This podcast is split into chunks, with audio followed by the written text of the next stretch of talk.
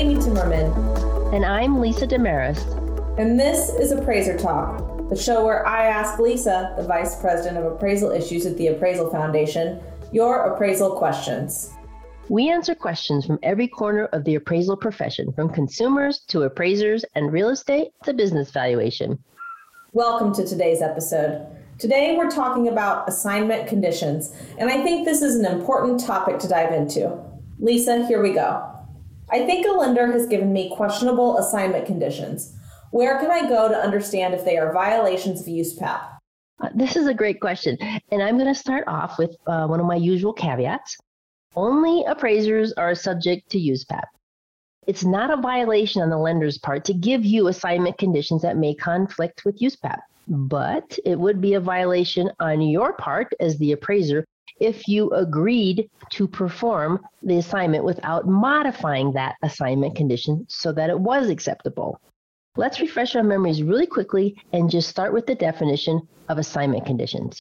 USPAP defines an assignment condition as assumptions, extraordinary assumptions, hypothetical conditions, laws and regulations, jurisdictional exceptions, and any other conditions that affect the scope of work. Now, the key part of that definition is conditions that affect the scope of work. In that light, what would be considered an unacceptable condition? meaning what would be an unacceptable assignment condition given to the appraiser by the client that affects the scope of work. Now, certain types of conditions that affect the scope of work are unacceptable in any assignment because performing an assignment under such conditions violates USPAP. So, specifically, an assignment condition is unacceptable when it precludes an appraiser's impartiality because such a condition destroys the objectivity and independence required for the development and communication of credible results.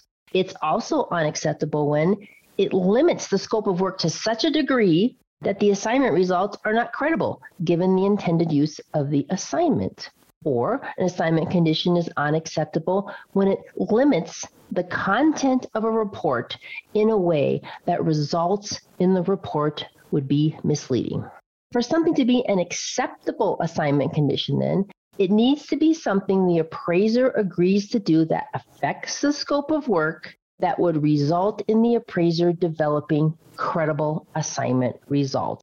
Now, it's important to remember that under USPAP, it is the appraiser's responsibility and not the client's for the appraiser to determine and perform the appropriate scope of work. It is the appraiser and not the client who, in the end, has to be prepared to demonstrate that the scope of work performed was sufficient in the context of the intended use of the appraisal for the appraiser to develop credible assignment results. Now, credible assignment results require support by relevant logic and evidence.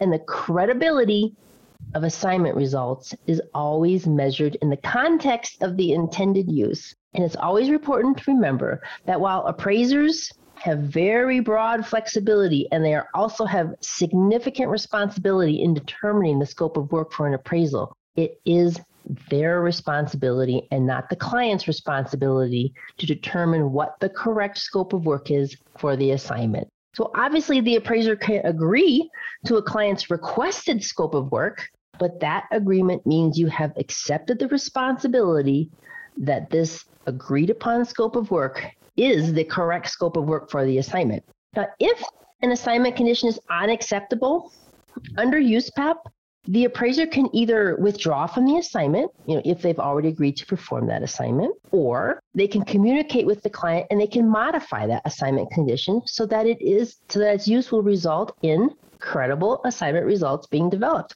Thus, if you are looking for information within the USPAP publication to better understand this topic, I would direct you to the scope of work rule, the definition of assignment conditions, and Advisory Opinion 19, which addresses the topic of unacceptable assignment conditions. Thank you so much for joining us today. We hope you'll tune in each week to Appraiser Talk. You can send in your questions to me at amy a-M-Y at appraisalfoundation.org, and you might just hear us answer it in a future episode. And don't forget to hit that subscribe button so you don't miss an episode. Appraiser Talk is available on Spotify, Apple Podcasts, or wherever you get your podcasts.